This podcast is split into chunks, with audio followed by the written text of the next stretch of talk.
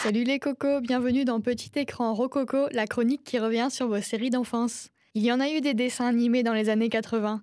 Je ne pourrais pas tous les citer, mais ce n'est pas pour autant qu'on ne peut pas profiter de certains d'entre eux. Dans celui d'aujourd'hui, on parlera d'un jeune lord anglais représenté sous les traits d'un lion. Accompagné de son fidèle majordome Passepartout, ces deux-là entreprennent un voyage unique, exceptionnel, encore jamais vu pour l'époque. Un voyage qui est donc le tour du monde en 80 jours.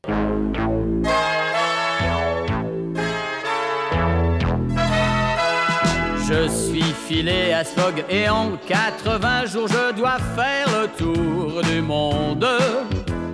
Il ne vous aura pas échappé qu'on part sur les traces d'un célèbre héros de la littérature française, né en 1872 de l'imagination de...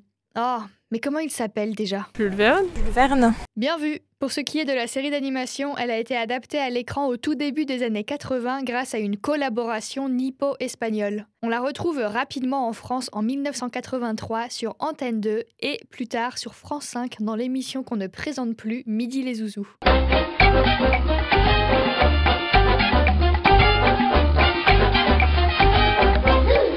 Comme on l'a dit au début, Phileas Fogg, notre lord anglais aventurier, est représenté sous les traits d'un lion.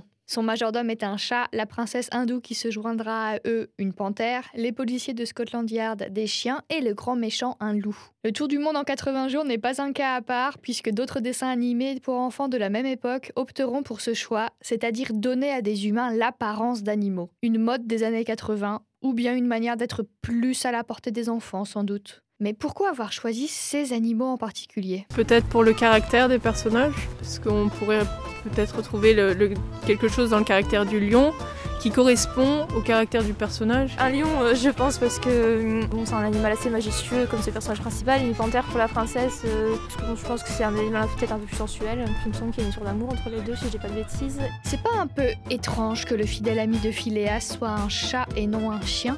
Parce que dans l'esprit général, après tout, on sait que les chiens sont plus connus pour leur fidélité que les chats. Peut-être le chat parce qu'il est plus malin et un peu plus solitaire.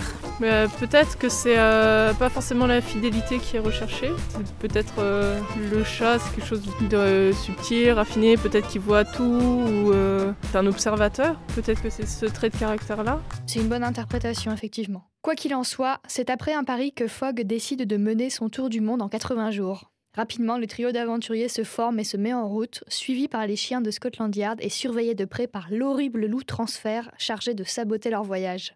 Petite anecdote, dans l'œuvre originale de 1872, il semblerait que Jules Verne se soit inspiré de George Francis Train, un homme d'affaires et romancier américain qui a vraiment existé pour écrire son personnage principal. Pour quelle raison? Je ne saurais pas répondre.